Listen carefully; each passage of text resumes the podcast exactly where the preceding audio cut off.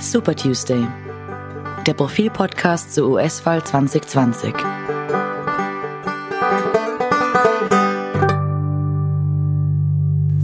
Hallo, willkommen beim Super Tuesday. Mein Name ist Robert Treichler, bei mir ist Yvonne Geetz. Hallo Yvonne. Hallo. Und Martin Staudinger. Hallo Martin. Hallo. Das gesamte Auslandsressort des Profil.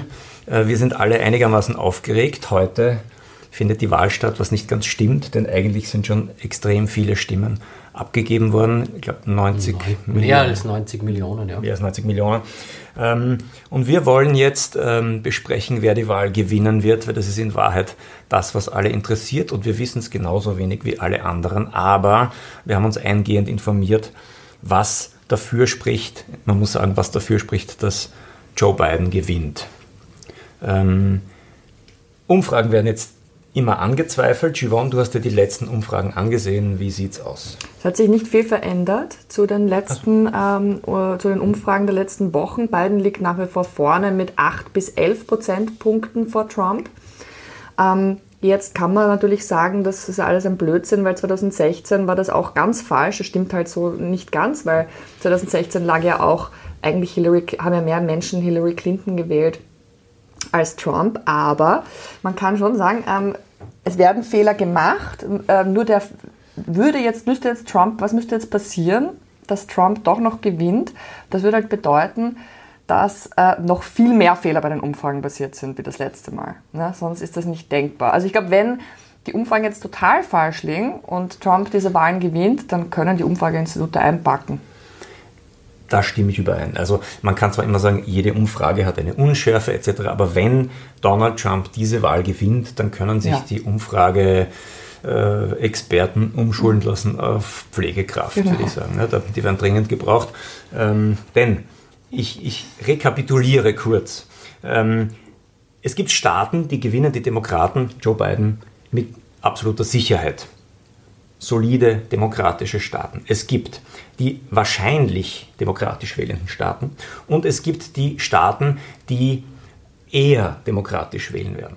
Joe Biden würde alle die genannten gewinnen und wäre damit Präsident. Umgekehrt, wenn Donald Trump die Staaten gewinnt, die bestimmt republikanisch wählen, die wahrscheinlich republikanisch wählen und die eher auf die republikanische Seite tendieren, dann wäre er gerade mal bei der Hälfte der Wahlmänner, Wahlfrauenstimmen angelangt. Es gibt die Staaten, wo es nicht vorhersehbar ist. Die sogenannten, also die bisher Unentschiedenen. Das sind Florida, Georgia, Iowa, zum Teil Maine, North Carolina, Ohio und Texas. Die sind unentschieden und Trump müsste all diese Staaten gewinnen und hätte immer noch nicht genügend Stimmen, um Präsident zu werden. Er müsste dann noch zusätzlich zum Beispiel Pennsylvania gewinnen. Deswegen ist Pennsylvania immer so, immer so wichtig. Das heißt, die Ausgangslage ist, also eigentlich müsste man sagen, das, das kann Biden nicht verlieren. Warum kann er es doch verlieren? Also ich, normalerweise bin ich nicht sehr besorgt, aber diesmal mache ich mir wirklich ein bisschen Sorgen, was da am Wahltag passieren wird, weil Trump hat äh, die vergangenen Monate daran gearbeitet, das Vertrauen in das gesamte Wahlsystem zu unterminieren. Er hat offen gelassen, ob er eine Niederlage akzeptieren würde. Er sagt, das Endergebnis muss noch am gleichen Tag feststehen. Das ist ein Versuch, die ganzen Briefwahlstimmen, die eigentlich äh, eher den Demokraten zugerechnet werden, äh, zu delegitimieren. Und er lässt auch durchblicken, dass er nicht mal davor zurückschrecken würde, sich bereits zum Sieger auszurufen, bevor noch ein wirkliches Ergebnis äh, feststeht. Und was das für eine Dynamik bei seinen, bei seinen Anhängern auslöst, das kann man noch gar nicht abschätzen. Es ist jetzt schon eine hochnervöse Stimmung in Amerika, teilweise in manchen Städten. Äh, nageln die Geschäfte schon ihre Schaufenster zu, als wäre ein, ein Hurricane im A- Anzug. Ähm, die richten sich auf Gewalt ein. Man hat jetzt schon Störaktionen gesehen. Trump-Anhänger haben äh, Autobahnen blockiert. Trump-Anhänger haben in Texas den Wahlkampfbus von Harris, äh, Biden und Harris bedrängt. Äh, also die, die Stimmung ist total aufgeladen. Und selbst wenn Trump jetzt nicht massiv falsch spielt, dann kann er ganz legitim bei knapperen Ergebnissen äh, den Rechtsweg gehen, er kann Einsprüche machen, er hat das auch angekündigt, er hat gesagt, sobald die Wahl vorbei ist, wird er mit den Anwälten reingehen und das trifft dann, da sind wir wieder bei Pennsylvania, Swing States wie Pennsylvania, wo Biden zwar vorne ist, aber jetzt nicht wirklich komfortabel vorne ist. Umgekehrt, ich schaue ja gerne auch mal Fox News, das ist der TV-Sender, der Trump am nächsten steht. Ähm, auf Fox News, besonders die Sendung mit Sean Hannity, wenn den jemand kennt, ein sehr, sehr rechter, sehr Trump-freundlicher Moderator. Ähm, eigentlich seine mediale Stimme, wenn man so will. Ähm, bei dem war der Chef des Trafalgar Group Instituts. Das ist halt das einzige Umfrageinstitut, das äh, Trump vorne hat. Und dieser Umfrageexperte, nennen wir ihn äh, so, äh, wieder besseres Wissen, der hat dort gesagt, Trump müsste Pennsylvania mit 4 bis 5 Prozentpunkten gewinnen, um tatsächlich zu gewinnen, weil die Gegenseite alle möglichen unlauteren Dinge in Bewegung setzt. Das heißt, noch viel stärker als Trump ähm, versuchen Trump nahestehende Medien jetzt schon diese Stimmung zu erzeugen, dass wenn das so ausgehen sollte, wie sie es nicht wollen, dann kann das nur mit unlauteren Dingen äh, erklärt werden. Ganz kurz eine Ergänzung noch dazu, dass der Trump immer wieder wiederholt, dass ähm, die Stimmen ganz schnell ausgezählt werden müssen. Und es ist unfair, hat er jetzt wieder gesagt, ähm, zu lange zu warten und es müssen in der Wahlnacht alle Stimmen ausgezählt sein. Äh, da muss man schon dazu sagen, dass das ja nie der Fall ist. Ne? Also dass die Bundesstaaten ja nie am Wahltag in der Wahlnacht die Stimmen ähm, fertig ausgezählt haben. Würden sie das tun und dann alle anderen ausschließen, werden ja Millionen von Stimmen ausgeschlossen von den Wahlen und würden nicht gezählt werden. Ne? Also das ist ja ähm, ein, ein, ein, ein gefährlicher Vorschlag und ein undemokratischer Vorschlag. Gut, jetzt hat er, haben wir eh schon gesagt, jetzt ähm, droht er damit, die Anwälte reinzuschicken, bei einem knappen Ergebnis das anzufechten. Aber wie wäre es eigentlich, wenn jetzt diese ganze Nervosität und dieses ganze Hin und Her, wenn sich das nicht bestätigt, nehmen wir mal an, dass Biden den Umfragen entsprechend relativ stabil vorne ist, relativ bald, sagen wir gleich ganz am Anfang, auch ohne Briefwahlstimmen. Was wäre dann? Was wird Trump dann machen? Das würde mich wirklich interessieren. Also wenn er wirklich überhaupt, wenn die, der Wähler ihm einfach keinen Anhaltspunkt gibt, seinen Einspruch zu erheben, äh, dann schickt er, was kann er machen? Ne? Sagen ihm dann die Anwälte, du hast keine Chance, lass es? Oder, oder? Bis jetzt waren die Spielregeln natürlich immer so, dass äh, der Unterlegene relativ bald genau. einfach eingestanden mhm. hat, ich mhm. habe verloren. Ich bin mir bei Trump nicht sicher, ob er das tun wird, mhm. auch wenn er klar hinten liegt. Eben, meine, er hat nicht mal das. Man, man, kann von ihm halten, was man will, aber er hat äh, immer seine schlimmsten Ankündigungen dann eigentlich auch eingehalten. Ne? Das ist nicht so, dass er irgendwie äh, sagt, ich mache das und dann macht das nicht. Das ist ihm durchaus zuzutrauen. Okay, ich erinnere nochmal an das Jahr 2000, Bush gegen Gore. Mhm. Gore hat Bush gratuliert zum Wahlsieg und hat eine halbe Stunde später angerufen und hat gesagt, er zieht seine Gratulation wieder zurück, mhm. er anerkennt die Niederlage nicht und am Ende hat er das vor Gericht angefochten, der Demokrat Gore.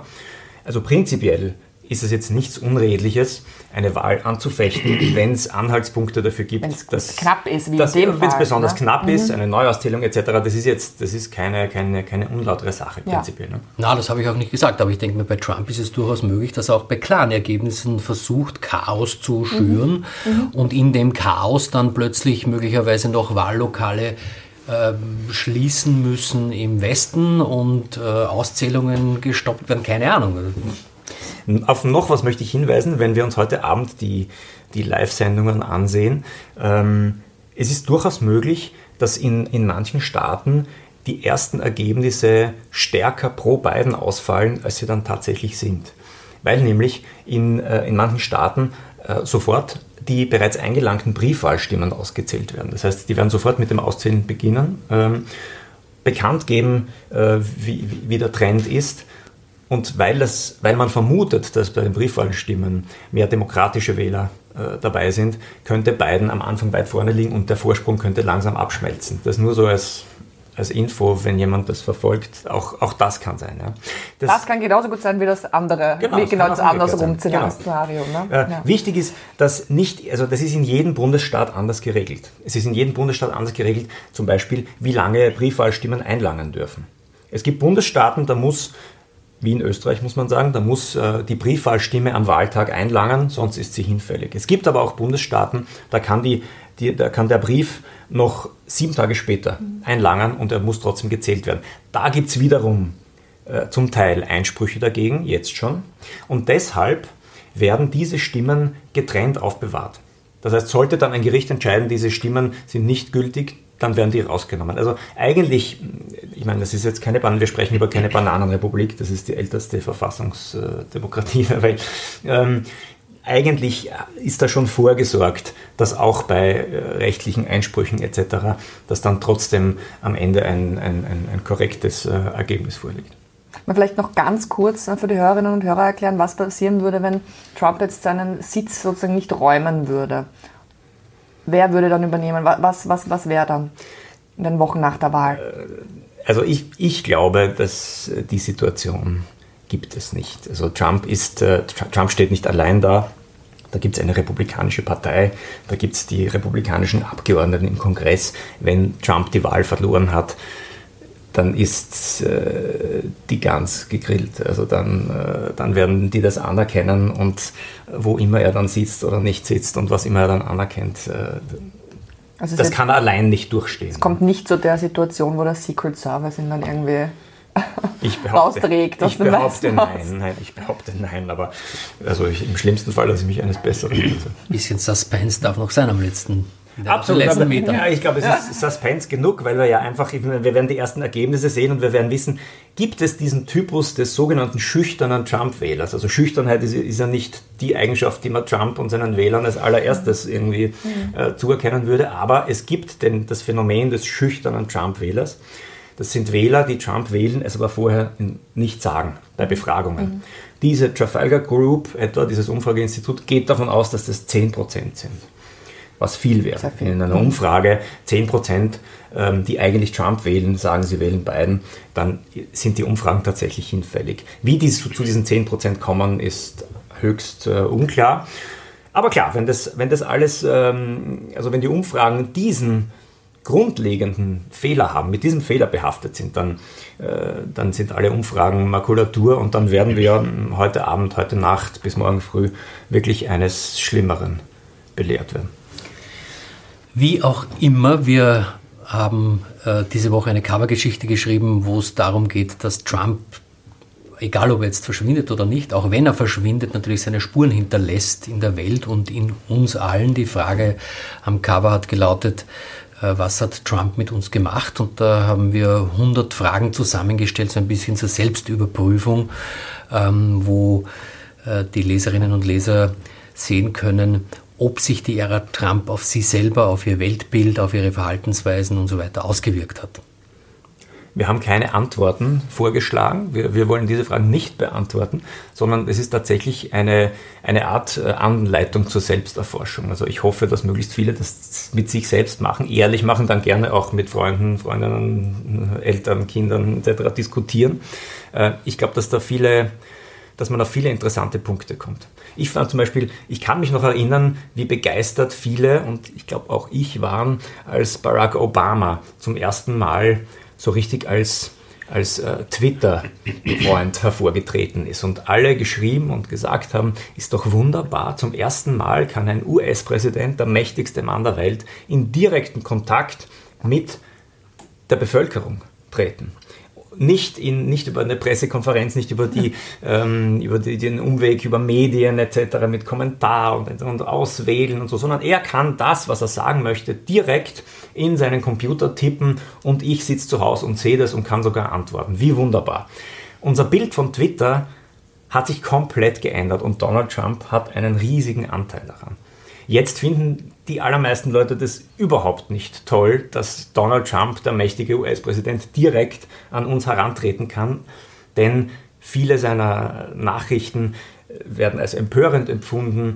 Es gibt die Debatten, ob man den überhaupt blockieren soll. Es auch Twitter Waren, hat sich verändert auch Twitter Trump. Hat, ne? also natürlich, ja, nicht nur durch Trump, aber, aber, aber durch Trump. Mhm. Also unser Bild hat sich verändert. Das ist nur ein Beispiel, es kommt auch vor in diesen 100 Fragen, wie sich unser Bild von vielen Dingen einfach geändert hat man dazu sagen muss, dass inhaltlich und, und stilistisch und äh, ich weiß nicht, was äh, noch für Attribute mir jetzt einfallen, unterscheiden sich ja die Tweets von Trump und von Obama schon sehr. Ne? Also es ist einfach, Trump ist einfach wirklich, muss man sagen, ein notorischer Lügner, der auf Twitter hetzt. der gerade jetzt wieder gesagt hat, wie das da war in Texas, ne, weil der, äh, da haben sie ja versucht, da haben Trump-Anhänger versucht, den Bidens Kampagnenbus irgendwie von der Straße zu, ähm, zu drängen und er sagt irgendwie, ja, sind, ihr seid gute Patrioten und ähm, FBI ermittelt zwar schon, aber die sollten lieber die Antifa. Hat, also es ist. Hat dich die Ära Trump verändert, Siobhan? Puh, ich hoffe nicht nachhaltig, aber ich, ich denke schon, ja. Ich Radikalisiert? Ähm, glaube ich nicht. Ich glaube, es hat mich erkennen lassen, wie wenig ich von Amerika gewusst habe. Und für, es hat mich erkennen lassen, was alles möglich ist, was ich nicht gedacht habe, was möglich wäre. So, ne? Ich habe mich schon ein bisschen gefühlt wie in einem Roman, wo jemand einen Präsidenten erschafft, der als Persiflage unglaubwürdig ist. So hat sich das für mich angefühlt am Anfang. Und wir zwei, Martin, als alte weiße Männer, als quasi Zielgruppe von Donald Trump? Ganz schwierig zu fragen. Man muss sich natürlich als, als Journalist, äh, der seine persönliche Meinung zu Trump hat, immer ein bisschen bremsen, um in der Analyse nicht mhm. ähm, sich zu radikalisieren gegen Trump zum Beispiel. Also ein bisschen musste ich damit schon kämpfen. Ich hoffe, es ist gelungen. Es wird noch weitergehen, möglicherweise, möglicherweise. in den nächsten Wochen. Ich glaube auch, dass also das Ideal der Ausgewogenheit für uns Journalisten ist extrem unter Druck geraten. Was heißt ausgewogen? Was heißt mhm. ausgewogen zu sein zwischen einem Rassisten und der Gegenposition mhm. zu sagen, äh, wir wollen keine Rassisten? Wo, wo ist man da ausgewogen? Ich glaube, wir haben immer wieder versucht, ähm, das ernst zu nehmen, dass die Seite von Trump und er selbst dargestellt werden.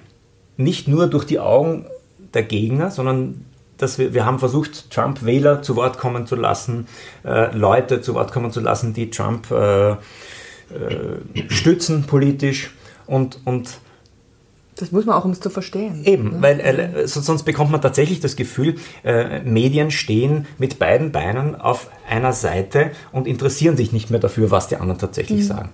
Und ich glaube, es ist, äh, es ist tatsächlich wichtig, die zu Wort kommen zu lassen. Das war so, so wie zuletzt äh, eine, eine ähm, ein, eine Doku, Filmdoku von der österreichischen Regisseurin Susanne Brandstetter, die wir auch im Podcast hatten, die einen ganzen äh, Film lang, eine ganze Doku lang ausschließlich Trump-Wähler zu Wort kommen hat lassen, ohne sie zu unterbrechen und die erklären hat lassen, was die sich denken politisch über den Alltag etc.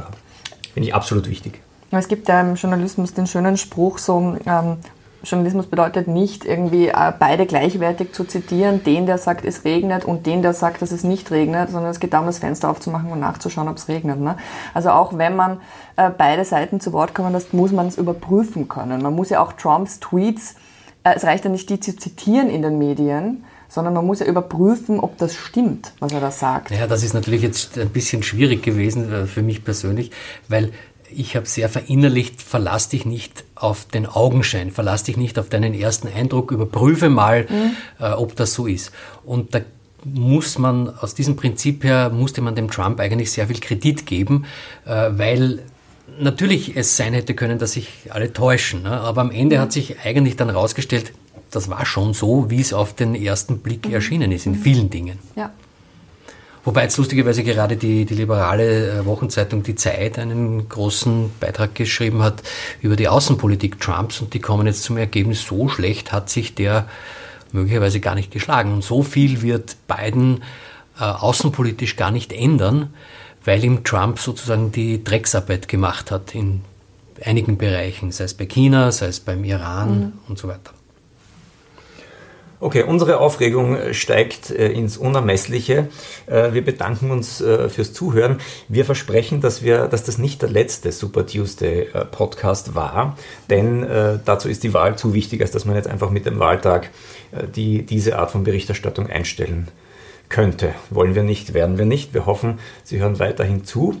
Ähm, in der Wahlnacht werden wir auf Profil.at und auf den diversen anderen Profilkanälen aktiv sein. Und morgen früh wird es einen Kommentar geben, den ersten Profilkommentar nach der Wahl von dir, Martin. Oder von Givon. Oder von Givon. Wer dann noch die Augen offen Wer immer die Augen offen halten kann. Und wir hoffen, Sie sind dabei. Ja, also es lohnt sich, die Morgenpost so jetzt schon zu abonnieren. Absolut. Wir wünschen viel Spaß, viel Unterhaltung und es möge nicht zu schlimm kommen. Danke.